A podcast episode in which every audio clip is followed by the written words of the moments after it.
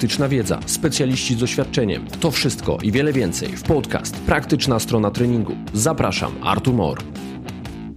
Cześć, zapraszam na odsłuchanie odcinka specjalnego, właściwie jednego z trzech odcinków specjalnych e, w nawiązaniu do konferencji GAIN 2022 organizowanej przez Werner Gambetę w Houston w Teksasie w Stanach Zjednoczonych. Jest e, druga w nocy, a ja z Tomaszem Gęborysem pijemy sobie kawę i postanowiliśmy, że nagramy podsumowanie dnia. Cześć Tomku. Cześć, witam. Tomku, no co dzisiaj się działo? Właściwie dzień wypełniony po brzegi teorią i praktyką przygotowania motorycznego. Zaczęliśmy pobudką o godzinie 6, 6.30 godzinny trening z trzema modułami praktycznymi. Jeden moduł praktyczny związany z czymś, co bardzo lubisz, czyli e, zmianą kierunku ruchu. Między innymi zmianą kierunku ruchu, tam były też elementy rozgrzewki. Co z tego zapamiętałeś? No, myślę, że, że pierwszą rzeczą, która była tutaj najważniejsza, to było to, że nie było za bardzo kontrolowania e, jakichś ruchów, dawanie wytycznych, tylko po prostu nauka przez zabawę. W razie potrzeby jakieś drobne cue, drobne poprawianie. Poza tym cały czas fan i wymiana jakichś doświadczeń, jak to wygląda w innych sportach, jak to robią inni trenerzy. Także fajnie rozruch na, na początek dnia. Trochę gimnastyki, no i myślę, że bardzo pozytywnie, bo taka praktyczna sesja pokazująca nie tylko jak, jak robić rzeczy, ale również jak uczyć rzeczy. Tak, ja na pewno zwróciłem uwagę, że to podejście do gimnastyki, którą wykorzystuje się w przygotowaniu motorycznym, która była dzisiaj zaproponowana, to nie jest taka purystyczna, taka ortodoksyjna gimnastyka, gdzie te ruchy muszą być idealnie wykończone, gdzie sylwetki muszą być dopięte, palce obciągnięte. Była tutaj pewna dowolność, te ruchy nie musiały być idealne. Bardziej chodziło o tym, żeby pracować całym ciałem w trzech wymiarach, umieć kontrolować punkty podporu od czterech, a właściwie od pięciu do jednego. Taka fajna nauka balansu z progresją. Podobało mi się to. To czyniło tą gimnastykę przystępną, właściwie dla każdego. W ogóle takie wprowadzanie innych sportów do przygotowania motorycznego dla mnie to jest super sprawa. Ja wielokrotnie mówiłem, że jeżeli masz problem z barkami, chciałbyś sobie wprowadzić jakiś prehab czy jakieś elementy e, mobility do swojego treningu, no to idź na basen i popływaj na grzbiecie, nie? Masz te wszystkie rotatory zewnętrzne, chcesz innego ruchu, idź sobie na rower, pobiegaj, pograj w tenisa, nie? I już masz przekrojową aktywność fizyczną. Tak jest, czyli wracamy do tych takich podstawowych ruchów, toczenia, przewracania się, czyli to, co robiliśmy jako dzieci i niestety bardzo często tracimy te zakresy, tracimy, tracimy tą mobilność i próbujemy ją później na siłę wymusić jakimiś ćwiczeniami, kiedy to można zrobić bardzo prosto, bez planowania, tylko po prostu zabawą. Tak jest. No i ostatni element to była praca z no, takimi prostymi formami maczug i z kijem. Na pewno jakby sam koncept, że nie trzeba kupować maczug, tylko można sobie kupić te przejściówki i dokręcić je do butelek z wodą. Te butelki mogą być różnych rozmiarów, od małych do dużych i tym samym waga tej maczugi, czyli tej butelki wypełnionej z wodą, z tą przejściówką jest, jest coraz większa.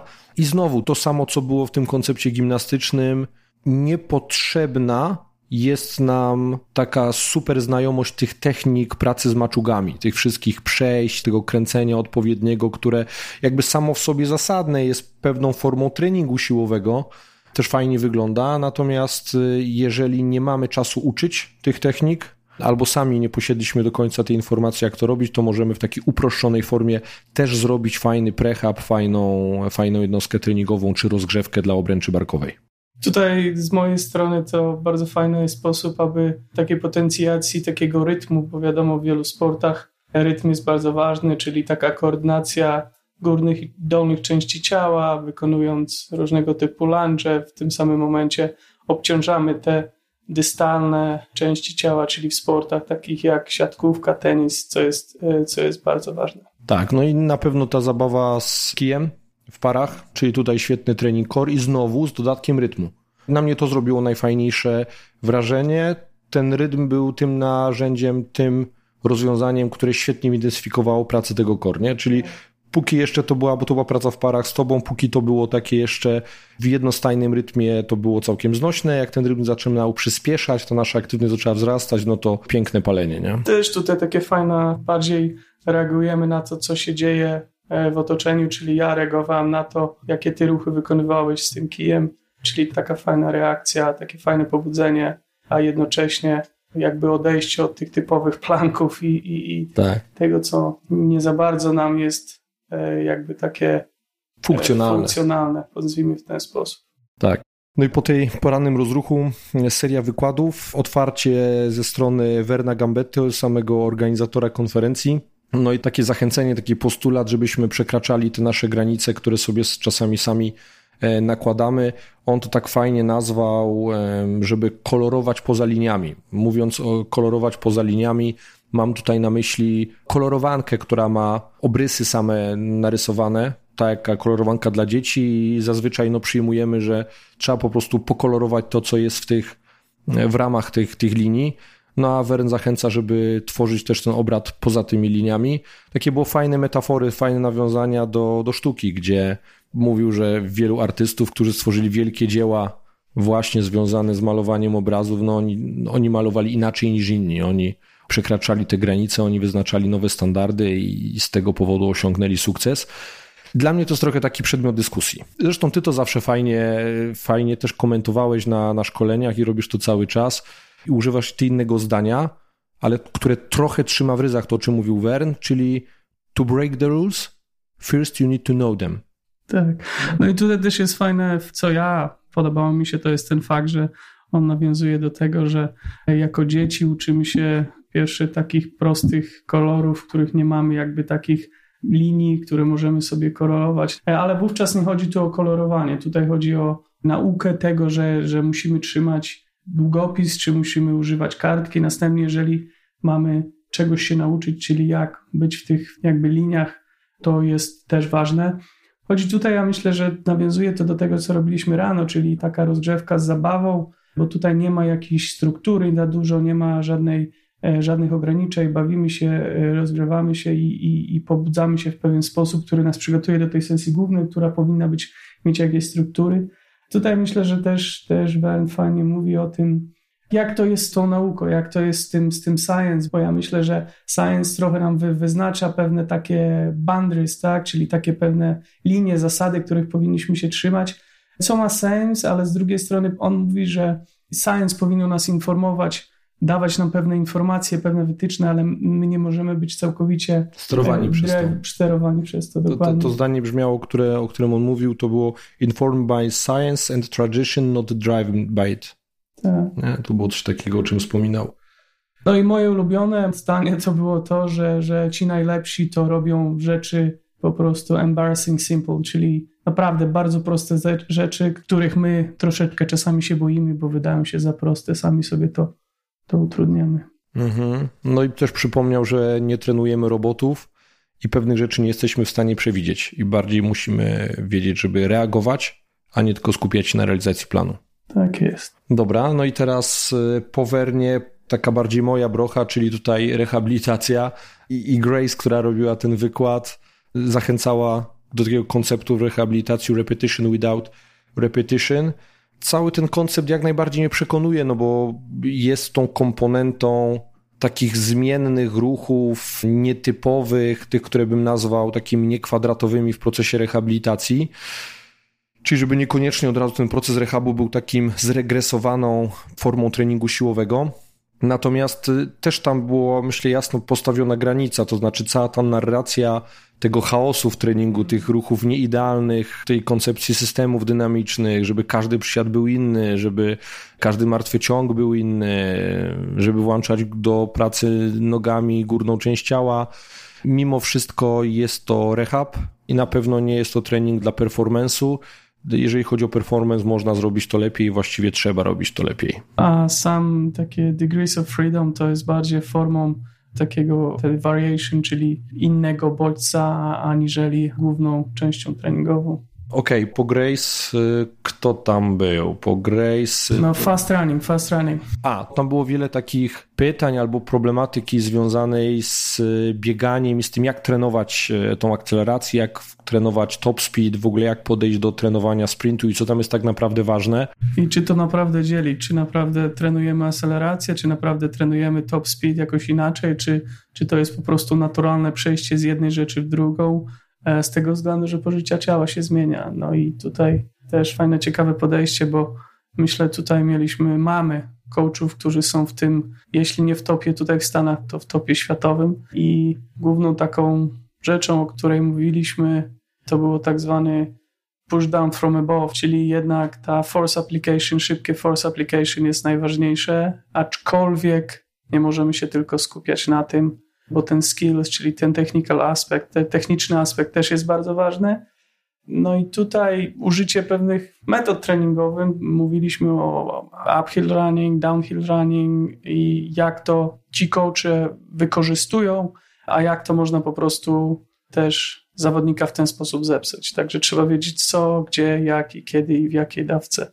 Tak, otwarcie tego wykładu to było takie przytoczenie faktu, że my ludzie jako gatunek w wyjątkowy sposób wyróżniamy się tym, że nasza technika biegu będzie drastycznie zależała od jego prędkości. Czyli ten wzorzec wykonu będzie mocno determinowany przez prędkość. Zupełnie inaczej biegamy z niższymi prędkościami, inaczej ze sprintami. Jeszcze tak podsumowując całą prezentację na temat tego sprintu, no to ja nie usłyszałem tam niczego nowego. Właściwie całą tą problematykę tego sprintu, te zagadnienia z tym związane my poruszamy też na, na szkoleniach, tą horyzontalną produkcję siły, narzędzia, metody, które możemy użyć, żeby to kształtować frontside mechanic, backside mechanics, które tutaj narracja była taka, że przez Werna była taka trochę zdeprecjonowana, że ten backside mechanic może być, że ta technika wcale nie musi być taka idealna i tam padało wiele topowych nazwisk, które nie biegają idealnie, a biegają bardzo, bardzo, bardzo szybko. Tutaj też e, w kuluarach jest tutaj taki scientist z Norwegii, z którym rozmawialiśmy, który prezentuje tutaj z 1080. E, no i generalnie od jego jakby inicjatywy, z jego rozmowy wynikało to, no, że jeden ten horizontal force jest najważniejszy, o czym my bardzo często mówimy, e, a ten vertical force to jest tylko po to, aby, aby po prostu utrzymać pozycję wertykalną, czyli to, o czym bardzo często jakby zapominamy, myślimy, że bieganie to jest takie jakby bardzo szybkie skakanie. No nie do końca tak jest. To prawda. No okej, okay, no. Ja myślę, że nie ma co tego tematu roztrząsać, bo to temat na całe duże szkolenie. No i potem właśnie wspomniałeś o Oli. Oli to jest imię męskie, to jest Norweg, który tutaj e, z ramienia 1080 przyjechał robić wykłady. Potem zrobił też prezentację na temat 1080 map, czyli tego systemu screeningowego na tej mapie z tymi statystykami. No mnie to nie przekonuje, bo dla mnie to jest po prostu kolejna koncepcja FMS-u, tych wszystkich innych systemów e, screeningu ruchowego. Czyli coś tam sobie z tego możemy wyczytać. E, wyliczyć nawet. Tak, możemy nawet wyliczyć i zawsze można zadać sobie pytanie, co dalej, nie? Jakby to jest pierwsze pytanie, co z tym dalej mogę zrobić. Co on zresztą potwierdzał, mówił, że co dalej, co no, tak, jak tak. utrzymamy takie wiadomości z tego screeningu, to niekoniecznie, tam chyba podawał przykład y, z Premiershipu, gdzie zrobili, z drużyny z Premiership, gdzie zrobili właśnie taki screening i później drużyna i staw medyczny coachowie i staw medyczny, przepraszam, doszli do wniosku, że nie są w stanie wprowadzić metody treningowe, która może to zmienić, także odpuścili. No zresztą co ciekawe, widziałeś jak ten piłkarz tam wypadł, nie? Z tego Premier League. Generalnie piłkarz, to w ogóle powinno paść pytanie, Ola, która jest najmniej sprawna grupa sportowców i dlaczego to są piłkarze nożni, nie? I, I odpowiedź była na tym screenie, czyli jak popatrzyliśmy sobie na ten wykres, ten diagram z tymi wszystkimi parametrami, no to porównując tam był, kogo on przytaczał? On przytaczał e, Alpejczyka, on przytaczał country skier. Piłkę ręczną, tak, piłkę ręczną tak, norweską. No. Dokładnie, no to wszyscy naprawdę przekrojowo fajnie rozwinięci w tych wszystkich testach, jeżeli chodzi o te zakresy ruchów we wszystkich osiach i płaszczyznach, naprawdę bomba, nie było się do czego przyczepić, wyświetlił piłkarza, no i wyszło właściwie, że, że zabetonowane biodra, nie, że to... Tak jest. No, trudno się też dziwić, no bo wiemy, że te biodra będą zabetonowane u piłkarzy, ten konflikt panewkowo-udowy on jest tam obecny na potęgę z uwagi na ten wykon sportowy. 70% piłkarzy ma problemy z biodrami tego typu. No ale to trochę jakby też jest ten puzzle, dlaczego oni są tak super sprawni w mojej ocenie, jak się okazuje, nie tylko w mojej ocenie. Co jeszcze o tym mapowaniu można powiedzieć? No dystans do tego według mnie trzeba mieć, po prostu. Do tego trzeba mieć dystans i być bardzo powściągliwym w jakimś daleko idącym wnioskowaniu klinicznym, żeby z tego się nie zrobiła stygmatyzacja. Na pewno potem drugi wykład y, Oli był na temat zmiany kierunku. Cięciu, tak, no zmiany to, to kierunku. bardziej twoja brocha, zresztą się tam aktywnie włączałeś w tą dyskusję, więc, więc dawaj. No zaczęło się bardzo prosto, czyli takie podstawy, o których my mówimy i, i nie tylko. Później nawiązała się bardzo fajna dyskusja pomiędzy nowymi researchami, które teraz wychodzą, Sofin Infus, czy nawet Ven tam się włącza w to. Próbują po prostu w tym momencie jego grupa próbuje jakby rozłożyć na podstawowe składowe jeśli chodzi o agility, czyli change of direction, czyli ten aspekt wizualny, reakcji. No i tutaj oni naprawdę są, wchodzą w to głęboko i dużo więcej będzie o tym jutro, także mam nadzieję, że jakoś ja osobiście będę w stanie coś więcej na ten temat powiedzieć, bo w tym momencie naprawdę niewiele jest literatury na ten temat. Wszyscy wiemy, jak to jest ważne. Jedyną rzeczą, o której literatura teraz mówi, to jest to, że, że ten aspekt agility, czyli ten response jest dużo ważniejszy aniżeli ta część motoryczna, czyli to change of direction albo maneuverability. Także całkiem ciekawe to było. Myślę, że jeszcze będzie o tym więcej. Praktycznie też i z tej strony science, i z tej strony praktycznej, jak to wykorzystują coache tutaj w Stanach, bo naprawdę jest grupa mocna. No i był jeszcze wykład Martina Bingisera, jednego z no, współorganizatorów, e, właściwie pomagał bezpośrednio Overnowi organizować tę konferencję. I on też rozwinął tą koncepcję malowania poza tymi konturami, poza liniami. Ja w mediach społecznościowych e, wrzuciłem taki prostokąt, gdzie w środku tam odnośnie sprintu było jako te rzeczy najważniejsze bieganie no, pod kątem performance'u i tym injury prevention, było bieganie sprintów, były nordiki, były elementy plyometrii, e, no ale poza tymi konturami były takie elementy jak, jak chociażby bieganie po piasku, były elementy drabinek koordynacyjnych i to wszystko ma rację bytu w pewnym kontekście. Jakby on podkreślał, że to, co znajduje się wewnątrz tej ramki, w tych konturach, to są pewne rzeczy jasne, niezmienne. Te key performance indykatory to są rzeczy, które mamy najlepiej zbadane, ale czasami w zależności od kontekstu powinniśmy sięgnąć te rzeczy takie off-label, takie, które nie do końca są przebadane, a które jedynie posiadają poparcie w takich dowodach anegdotycznych, właśnie w takich opiniach ekspertów, jak chociażby tych, którzy tutaj na konferencji są. No i co warto powiedzieć? No to są takie osoby, które zęby na tym zjadły, nie? Tu ilość siwych włosów jest większa nawet niż u ciebie. No jasne, więcej niż u mnie, bo ty nie masz włosów, także nie będzie tutaj z tym problemu. No i co ja pamiętam z tego wykładu, taką wizualizację, na której on pokazuje, że na początku używamy tych, wszystko jest simple, wszystko jest proste, używamy tych prostych metod, następnie jest komplikacje, czyli ten kompleks treningu, kompleks metod, ale suma summarum wszystko zaczyna znowu wracać do tych simple metod, robionych dobrze Także to jest, ja myślę, taka myśl przewodnia dzisiejszego dnia z większości tych wykładów i to jest trochę taka moja, moja filozofia. Tak, no i, i też e, Martin wrzucił dwa slajdy na temat komplikowania czasami rzeczy prostych. E, ja to wrzuciłem też w media społecznościowe. Na jednym slajdzie był cytat Steve'a Marolanda, który no, powiedział, że są dwa rodzaje coachów, że jedni chcą, żebyś wiedział to, co oni wiedzą, czyli chcą się tego nauczyć i przekazać ci tą wiedzę, no ale są też coache, którzy chcą, żebyś był pod wrażeniem tego, tego co, co, co, im przedstawi, co oni tobie przedstawiają. Czyli zależy im na tym splendorze i chwale, na tym uznaniu. No i dodatkowo wrzucił też e, kilka takich wytycznych, e, kilka takich zdań, którymi warto się kierować żeby wykryć jakieś bzdury w internecie. Tu akurat przytoczył nazwisko Johna Kileya, który jest autorem tego. No to pierwsza rzecz, no to jeżeli jest taki name dropping, czyli powoływanie się na autorytety i, i taki eminence base, nie? czyli że tutaj jego jaśnie eminencja powiedziała, więc e, sprzedajemy albo, to dalej. Albo, albo taki y, zawodnik w ten sposób trenował, także tak, tutaj tak, tak. To, to, to też Dokładnie. trzeba na to uważać. No potem e, fancy terms e, to describe simple concepts, czyli to, o czym e, mówimy, jak ma skomplikowaną nazwę, to na pewno lepiej działa. Tak. No i potem rzecz, na którą zwrócił uwagę, na to, że powinniśmy zawsze oczekiwać, jeżeli ktoś przedstawia, że coś na pewno tak jest, to musi być kompletny łańcuch dowodów. To, to mnie na przykład kręci, bo ja na szkoleniach staram się przedstawiać właśnie takie kompletne łańcuchy. Co, dlaczego,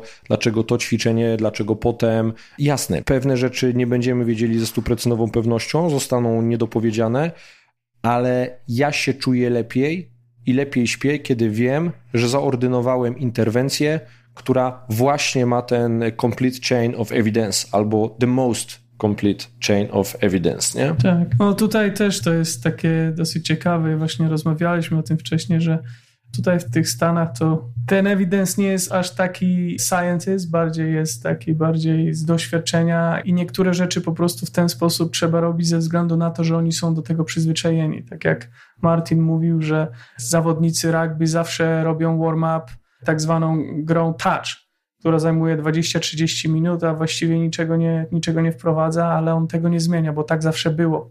Takie naleciałości kulturowe, Dokładnie. takie tradycje w danym sporcie. I to też trzeba w pewnym momencie i w szczególności, jeżeli zaczynamy pracować z nową drużyną, z nowym zawodnikiem, to trzeba po prostu respektować, bo to nie chodzi o to, żeby od początku wszystko zmieniać i poprawiać. Podzielam.